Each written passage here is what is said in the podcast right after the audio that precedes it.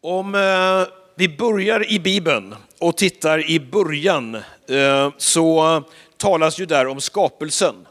Och i det andra kapitlet i första Mosebok så läser vi så här att eh, Herren Gud planterade en trädgård österut i Eden och satte där människan som han hade format. Herren Gud lät alla slags träd växa upp ur marken, sådana som var ljuvliga att se på och goda att äta av. Mitt i trädgården stod livets träd och trädet som ger kunskap om gott och ont. Det här är början på Bibeln som då berättar att Gud han skapar paradiset för människan. I paradiset så inbjuder Gud till en levande gemenskap med honom. Och där fanns det då väldigt många träd. Vi ska stanna inför två av dem. Det ena trädet, det stod där och är en symbol för någonting som Gud ville ge människan. Det kallas för livets träd, vi vet inte riktigt vad det var. Men det här livets träd, tanken med det var att när man åt utav det trädet så skulle man leva för evigt. Och det var ett träd som var gott, det var ljuvligt, det var härligt på alla sätt. Och bredvid där någonstans i Eden, i paradiset, så fanns ett annat träd. Och det trädet, det kallades då kunskapens träd om gott och ont. Och det var ett speciellt träd. Därför att alla andra träd, de var tillåtna för människan att ta del av. Men av någon anledning så hade Gud sagt att människan skulle inte gå till det där trädet, kunskapens träd om gott och ont. Det skulle man inte röra, men det var härligt att se på. Men så vet du som har läst Bibeln att eh, människan då lockas. Det kommer en orm som eh, försöker då säga sådär att nej men du, det där är nog inte riktigt sådär farligt som eh, ni har fått för er. Inte skulle väl Gud förbjuda det här till er? Det som ser så härligt ut det borde ni väl få smaka på. Det smakar kanske till och med bättre än de andra träden. Och berättelsen, det handlar ju då om att eh, människan äter utav den här förbjudna frukten, blev lurad. Eva dela med sig till Adam och konsekvenserna utav detta, det blev att de blev utdrivna ur den här paradisiska miljön. De gick alltså miste om gemenskapen, de gick miste om härligheten från Gud. Och så blev det så för, för mänskligheten att från den tidpunkten så blev det inte så som det var i början, nämligen en innerlig nära gemenskap med Gud. Men om vi blickar fram i Bibeln och går till Bibelns sista böcker så möter vi på nytt det här livets träd. Nämligen då en tanke om att det erbjudande som vi har med ett liv tillsammans med Gud, det handlar då om också att det ska kunna vara ett evigt liv. Aposteln Johannes som skriver Uppenbarelseboken, han skriver så här i Uppenbarelseboken 22. Och han visade mig en flod med livets vatten, klar som kristall, som rann från Guds och Lammets tron. Mitt på den stora gatan med floden på ömse sidor stod livets träd som bär frukt tolv gånger om året och ger sin skörd varje månad. Och trädens blad är läkemedel för folket och ingen förbannelse ska finnas mer. Bibeln visar alltså att det som fanns i början, det som skulle ge det här eviga livet, det finns kvar och det kommer en dag då att finnas i det här verkliga paradiset i himlen som då Uppenbarelseboken handlar om. Och Bibeln visar att det här livet, livet med Gud, erbjudandet, det finns tillgängligt i evighet. Då kan man fråga sig så här, vem är det som får det här erbjudandet? Vem är erbjudandet till? Ja, i första hand så är det ju de som är utan Gud. Och när vi talar om mission så är det ju i första hand då att vi ska gå ut och berätta för de som inte har hört, så att de också ska kunna dras in i en gemenskap med Gud. En del av er, ni var här på nyårsafton, då var Pascal Andreasson här och han gjorde en rundsvepning kan man säga utav vad som händer i världen idag med den kristna kyrkan. Och talade om alla miljoner människor som kommer in i den här gemenskapen med Gud. Och det är en fantastisk rörelse som sker där fler upptäcker gemenskapen med Gud. Men vad som händer, det är ju då att Jesus kommer. Och det som Jesus framför allt kommer för att ge. Och det står i Johannes 10.10 10, att jag säger, och det är Jesus själv som säger det, jag har kommit för att de ska ha liv och liv i överflöd. Nämligen då att det ska kunna hända någonting så att människan får del utav en, en eh, innerlig gemenskap med Gud. Hon skulle alltså inte leva i frånvaron eller mista härligheten, utan skulle kunna leva ett liv tillsammans. Och Jesus kommer då och står för detta. Och han använder livet många gånger när han talar. Vi kan titta till exempel i Johannes 6.35. Där säger han så här att jag är livets bröd. Den som kommer till mig ska aldrig hungra. Och du som känner det, att det saknas någonting i ditt liv, så finns det ett erbjudande om att livets bröd ska komma till dig och du ska aldrig behöva hungra. Likaså så läste vi Uppenbarelseboken om livets vatten. Och för du som är van att läsa minns att Jesus han mötte en kvinna vid en brunn en gång. Och den här kvinnan eh, hon hade många frågor. Och där talade han om att det var en skillnad mellan vattnet som fanns i brunnen och det vatten som han ville ge. Och så står det så här i Johannes 4 och 14. Och han jämför då med vattnet som, som kvinnan såg där. Den som dricker av det här vattnet, och så pekar han på brunnens vatten, blir törstig igen. Men den som dricker av det vatten jag ger honom blir aldrig mer törstig. Det vatten jag ger blir en källa i honom med ett flöde som ger evigt liv. Och går vi fram till det åttonde kapitlet så fortsätter Jesus att säga det här med livet. Men det talar han om att eh, ibland kan det vara så att vi hamnar i situationer, och han kallar det för mörker, där vi inte riktigt vet vad det är som händer och vi kanske känner att vi är nästan förlorade i det här mörkret. Då kommer han in och så säger han så här, jag är livets eller världens ljus i Johannes 8.12.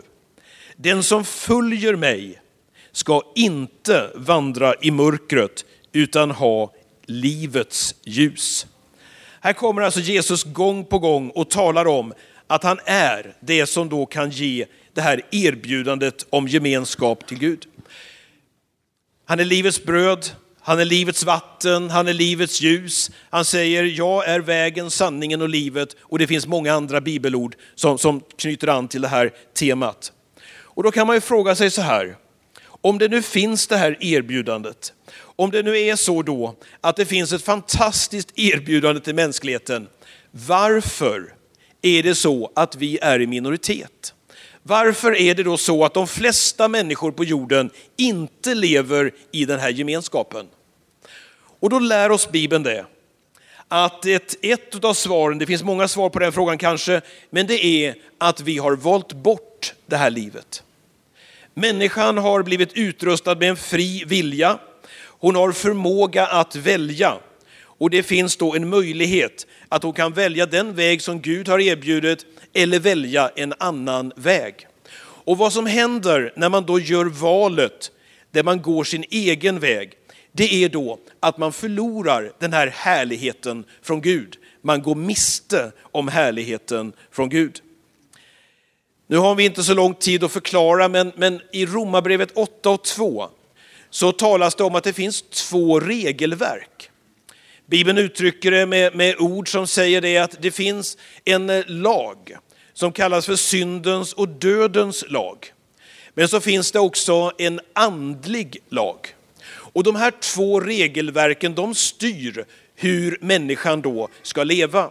Väljer vi att gå i enlighet med den här syndens och dödens lag, då har vi gjort det valet. Men väljer vi det andliga livet, då är det ett annat val som vi har gjort. Och då står det i Romarbrevet 6 och 23 att syndens lön är döden, men Guds gåva är evigt liv i Kristus Jesus, vår Herre. Alltså att synden, det där som, de där misstagen som gör att man kommer bort ifrån Gud, så använder Bibeln det att då är den här avsaknaden av härligheten så stor så att man kan till och med känna sig död. Men Jesus kommer då som en gåva, som ett gratis erbjudande och vill ge oss det här eviga livet. Och det är det som är vårt erbjudande till mänskligheten. Men på något sätt, om vi då är tillbaka till paradiset, där vi, där vi tar del av Adam och Eva, så finns det hos oss någon slags längtan efter det förbjudna. Det finns någonting hos mänskligheten som gör det att vi väljer felaktiga saker. Nu började vi prata om träd. Och de här träden i paradiset, de var ljuvliga att se på. Det, det, det, var inte så att Gud sa att de inte fick röra dem, men Eva säger det när ormen kommer. Gud har sagt, vi ska varken äta eller röra vid de här frukterna. Men de var härliga att se på. Och när de eh, betraktade det där så var det någonting som gjorde det att eh, det var en fröjd för ögat. Det fanns en lockelse att ta del utav det där. Men vad Eva gjorde, det var det att hon gav sig in på förbjudet område. Hon utsatte sig själv för en väldigt stor fara när hon går fram till det där och börjar liksom då på något sätt att eh, mer än bara se. För det var ljuvligt, det var härligt. Och vad som hände då, det var att det uppstod en tanke inne i hennes sinnesvärld. En tanke som drev henne till en handling. Och den här handlingen, den orsakade att hon då gick miste om gemenskapen med Gud. Det finns eh, väldigt många saker som är bra att bruka. Och som är härliga, som är goda, som är nyttiga och som är väldigt bra för mänskligheten. Men även de där goda sakerna kan bli så att det som är bruk kan övergå till att bli ett missbruk. Nämligen då att det händer någonting när vi tar del av detta, när vi berörs av någonting som gör det, att det uppstår en process. Och den där processen den leder oss inte in i en gemenskap med Gud, utan snarare så att vi misstar, missar den här härligheten, går miste om gemenskapen från Gud. Jag skulle några minuter vilja vända mig till dig som eh, känner att tanken ibland tynger.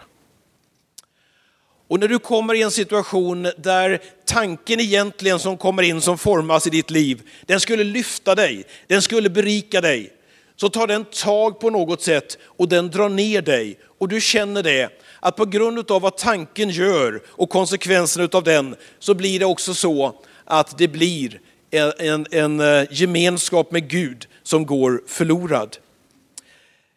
Det var ju så att Eva såg, och det var inget fel att titta på trädet. Men det blev ändå fel när tankarna kom igång och hon började fundera på ett sätt där hon borde ha avstyrt tankarna. Men tankarna ledde till en handling. Det finns ett ordspråk som säger någonting i den här stilen, att en fågel flyger ovanför mitt huvud det kan jag inte påverka. Men att den bygger bo på mitt huvud, det kan jag se till att den inte gör. Och att en tanke flyger omkring i min sinnesvärld, det kan jag inte påverka.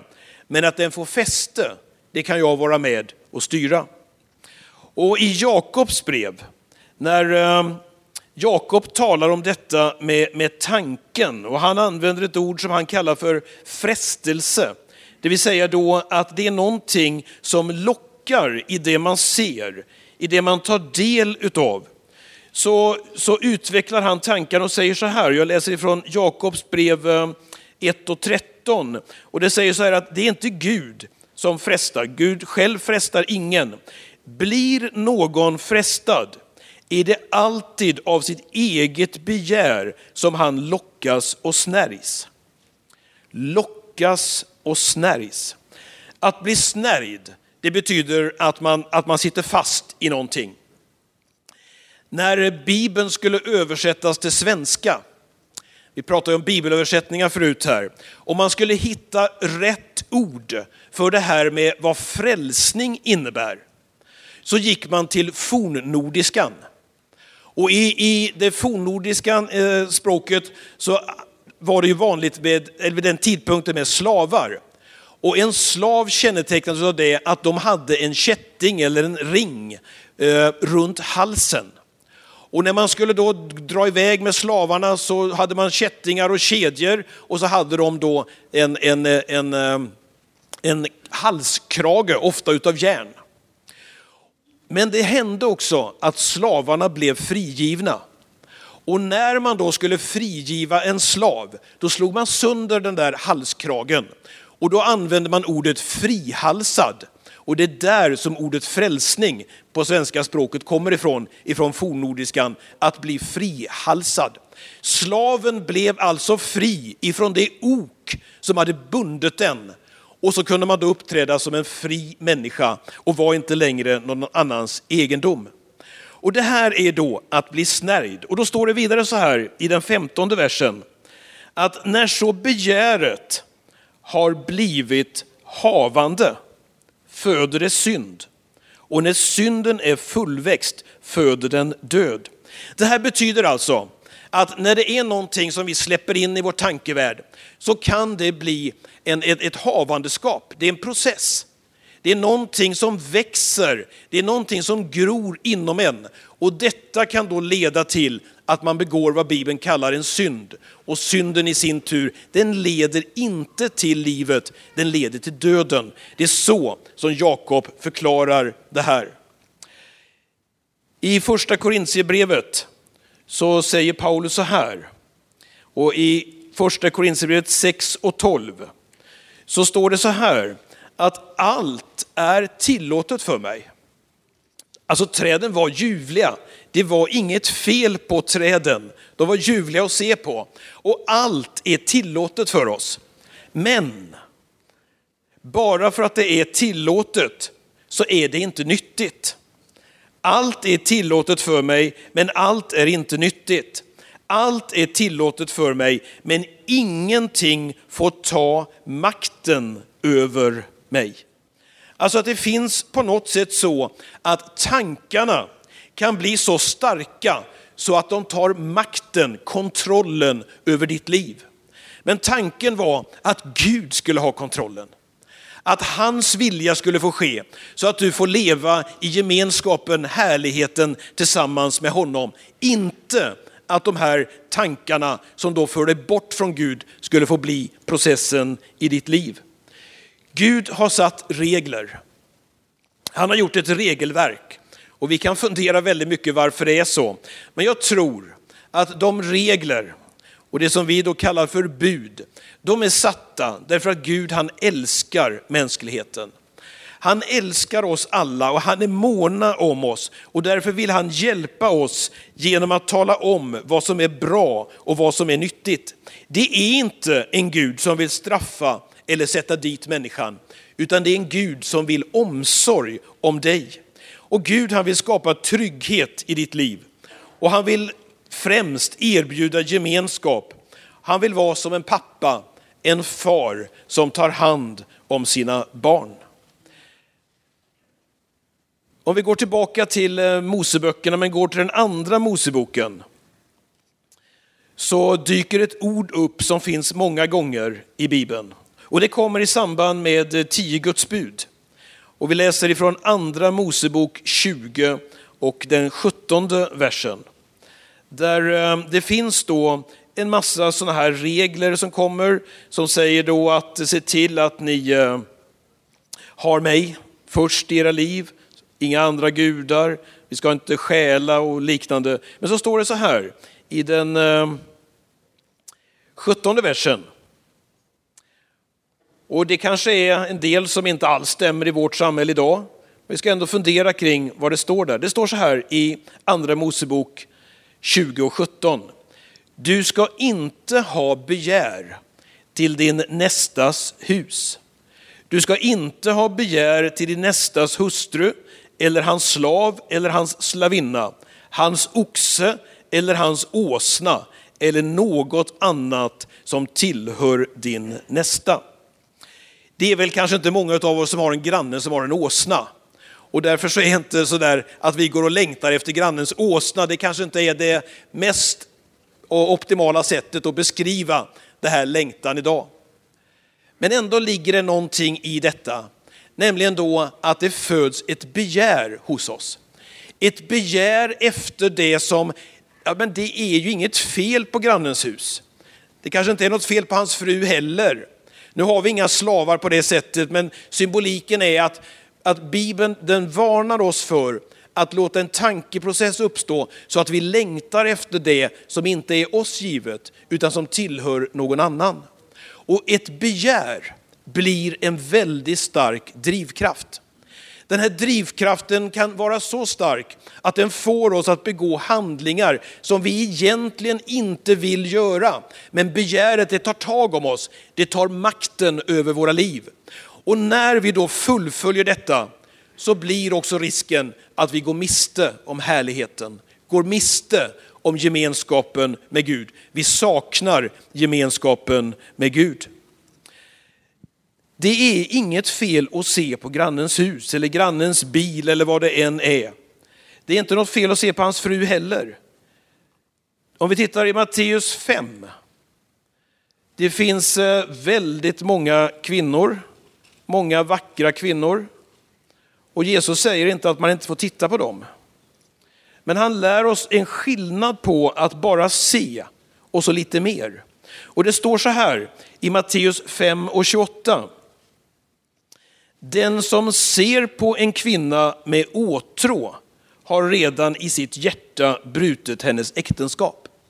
Och det finns många bibelord som, som är liknande här. Vad det här tyder på, det är det här att det är liksom inte fel att bruka, det är inte fel att titta, det är inte fel att uppskatta varandra, det är inte fel att ge komplimanger, men det kan bli någonting i den tanken som gör att man nästan gör anspråk på någonting som inte tillhör en själv. Och det blir en drivkraft och en längtan. Jesus sa inte att det var förbjudet för män att se på kvinnor. Men han använde ordet åtrå. Ett starkt begär. Om du känner att det där, om vi tar äpplet igen, att det är så att det lockar dig, så är ett gott råd att du håller dig borta ifrån det. Att du vänder ryggen, att du inte går fram till det, försöker liksom omhulda det och börjar fundera kring hur ska det vara egentligen att smaka på detta. Jag var med en gång om eh, Carl Jan, eh, nej, oh, du tappade namnet, vad heter han efternamn? Granqvist. Eh, som ju är en, en otrolig människa att använda ord. Vi var ungefär 400 personer i en sal med varsitt äpple i handen. Och när vi sitter där med äpplet så beskriver han vad som händer i munhålan med alla enzymer, jag kan inte ens förklara närheten. I 20 minuter står karn där och berättar om vad som ska hända med syrligheten från äpplet. Och så, och så målar han upp en, en enorm bild av vad det är och processerna i kroppen och sådär. Och där sitter vi alla med äpplet i hand. Och så säger han så här, nu så biter vi i äpplena. Och tänker 400 personer som samtidigt tar tag där och smackar. Och då kände jag, alltså de där 20 minuterna, det var nästan en plåga. Det, det, det skapades en sån längtan att få bita i det där äpplet. Har du varit med på det här när man är på en middag och någon presenterar middagen? Och särskilt om man kommer dit när man är lite hungrig och så kommer en hovmästare eller någon av de som serverar och så säger de, till förrätt ska ni få. Och så använder de helt obegripliga ord för de flesta av oss. Men då, då, då börjar det hända någonting. Och sen när de kommer till förrätten och så beskriver de förrätten och allt det där som de har gjort i processen, då, då, då känner man hur hungern blir. Och sen berättar de om desserten och en del av er kanske till och med varit på femrätters middagar när det står någon sådär. Va? Och man blir så hungrig. Därför att det uppstår någonting inom en. Och det är inget fel på det. Det är inte något fel, men Bibeln säger det finns en gräns när det blir ett begär, när det blir en åtrå, när tankarna har närts på, det, på ett sådant sätt att det driver till en handling. Jesus han talar om inre processer och att det är liksom en kamp som vi utkämpar. Det finns en berättelse, jag försökte ta reda på källan till den, det finns lite olika uppfattningar var den kommer ifrån, men den brukar berättas som att det var en indian som berättade om vad var skillnaden mellan livet innan han hade mött Gud och livet när han hade mött Gud. Han hade blivit omvänd, mött de kristna missionärerna i Sydamerika. Och då sa han så här, att mitt liv, det skulle jag vilja likna vid att i mitt huvud finns det två hundar som slåss om makten över mig. Det är en svart hund och det är en vit hund. Och de kämpar hela tiden. Den svarta hunden försöker dra mig till det som är ont och den vita hunden försöker att få mig att göra det som är gott. Och då frågade människorna så här, men om det är en sån här kamp i ditt huvud, vilken hund är det som vinner? Och då svarade han, den som jag matar vinner. Och den här kampen som vi har inom oss, det gör det att den kan ibland vara intensiv. Och det är inte en kamp som vi vill be dig att utkämpa själv. Utan vi vill som församling vara med och erbjuda dig stöd.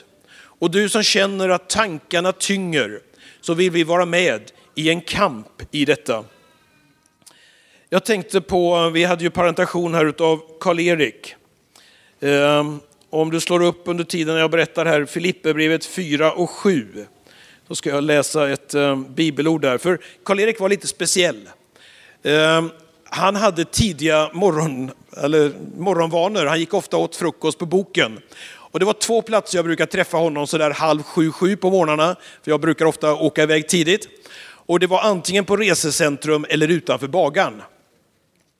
Och när, när jag mötte honom så ropade han, och han hade en rätt så stark basröst, så ropade han väldigt ofta högt och ljudligt, frid broder. Och ibland kände jag nästan lite pinsamt sådär på resecentrum när en stark mansröst vrålar frid broder mitt över mängden där. Men det var ändå sådär härligt. Och så tryckte han handen och så talade han om frid. Och i, jag tänkte på det när, när vi ska läsa nu i Filipperbrevet 4 och 7. Då ska Guds frid, som är mera värd än allt vi tänker, ge era hjärtan och era tankar skydd i Kristus Jesus. Uppmaningen som jag skulle ha till dig idag, i det erbjudande som vi ger, det är det att du kan få skydd för dina tankar. När Guds frid kommer in i ditt liv så kan dina tankar få skydd. Men det inleddes ju med ordet då. Och då kan det vara bra att vi läser versen innan också. När är det som det här uppstår? Vad är det som händer innan dået? Och då står det så här i versen innan. Gör er inga bekymmer, utan när ni åkallar och ber, tacka då Gud och låt honom få veta alla era önskningar. Då ska Guds frid. Och det finns då en möjlighet att du kan få skydd. Att eh, de här orden som finns här, de innebär då att du behöver inte göra dig några bekymmer. Du behöver inte vara orolig, utan Guds frid kan komma in. Om vi går till psalm 139. Vi sjunger ju ofta det här att du omsluter mig på alla sidor och håller mig i din hand. Nu står det i, den, eh, i Bibel 2000, den översättning som jag läser ifrån, så står det så här, du omger mig på alla sidor, jag är helt i din hand. Du omsluter mig på alla sidor. Och det här erbjudandet som vi vill säga i, ute i världen, men också här i Skövde, det handlar om att vi har en Gud som vill omsluta dig på alla sidor, som vill vara med och ta hand om dig, där du kan få vila i hans hand. Om vi går till brevbrevet 4 och 15, så talas det där om att Jesus, han var ju sann människa, men han var också sann Gud. Och han kallas i det här sammanhanget för en överste präst, alltså vår främste andlige ledare.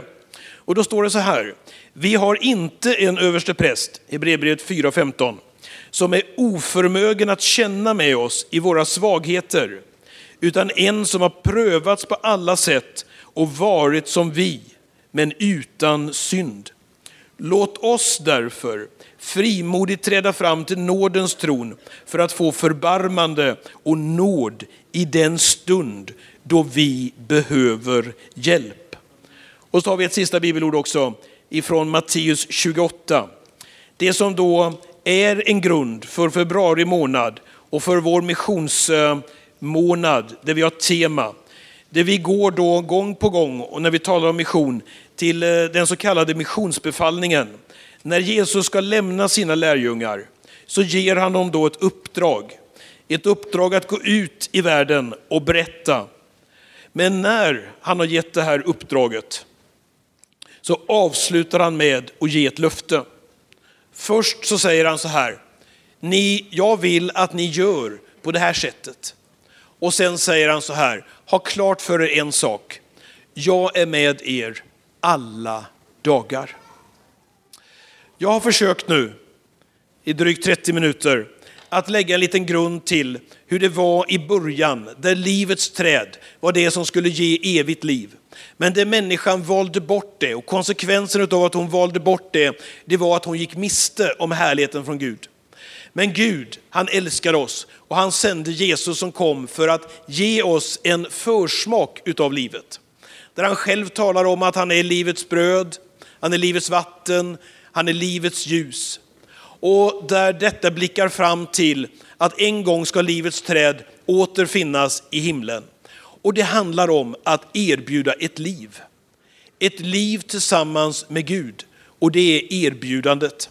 Och den som väljer att gå sina egna vägar, som gör då sina egna val utanför Guds regelverk, riskerar då att känna det, att man lever utan härligheten, utan gemenskapen från Gud. Och uppmaningen idag, det är att du ska känna en entusiasm, en glädje. Att få ställa sig bakom församlingens uppdrag och vara med på olika sätt och gå ut. Du kanske inte kommer att åka ut till andra delar av världen, men du kan vara med genom de sändebud, de missionärer som vi sänder ut och så kan vi vara delaktiga. Men framförallt skulle jag också vilja vända mig till dig som är här i kyrkan eller du som är hemma vid närradion. Om du känner det, att det händer någonting i ditt liv som gör det att du går miste om härligheten från Gud, så vill vi idag vara med och erbjuda att be för dig. Vi är beredda att gå in i en process och kunna hjälpa dig så att du får känna en gemenskap från Gud. Och är du här och känner det att ditt hjärta har bultat idag, därför att du vet det att de här tankarna som föds inom dig, så skulle jag vilja uppmana dig när vi går i slutet av vårt möte och vi vill göra en inbjudan och så ska vi också ha dopförrättning här om en stund, att vi skulle vilja be tillsammans med dig idag här för att Gud skulle få ge den här gemenskapen, få ge den här härligheten ifrån sig själv till dig. Idag finns ett erbjudande om att få upprättelse, att få komma hem till Gud och få komma in i hans gemenskap. Ska vi be tillsammans? Herre, jag vill bara tacka dig just nu för att du vill ge oss ett överflödande liv. Herre, tack att det är i kärlek som du talar i ditt ord. Herre, att du vill komma till mänskligheten, men du kommer till var och en av oss. Och du vill erbjuda det fantastiska goda. Herre, jag ber för den som har en speciell brottningskamp just nu. Jag bara ber att du ska komma till den personens sida och att du ska ge skydd för tankar framöver. Herre, jag ber att du ska ta hand om avslutningen av vårt möte. Herre, att du ska leda oss så att vi kommer ett steg närmare dig. Herre, att idag, att vi kan få ta ett steg i en rätt riktning. Så att vi inte behöver känna oss fördömda, att vi inte behöver känna oss nedtryckta, att vi inte behöver känna det att tankarna tynger, utan vi kan få känna det att Guds frid kommer in och den ger oss ett skydd i vår tankevärld idag som gör det att vi kommer närmare dig. Det är min bön och det är min längtan idag Jag bara ber att du ska ta hand om oss nu. I Jesu namn. Amen.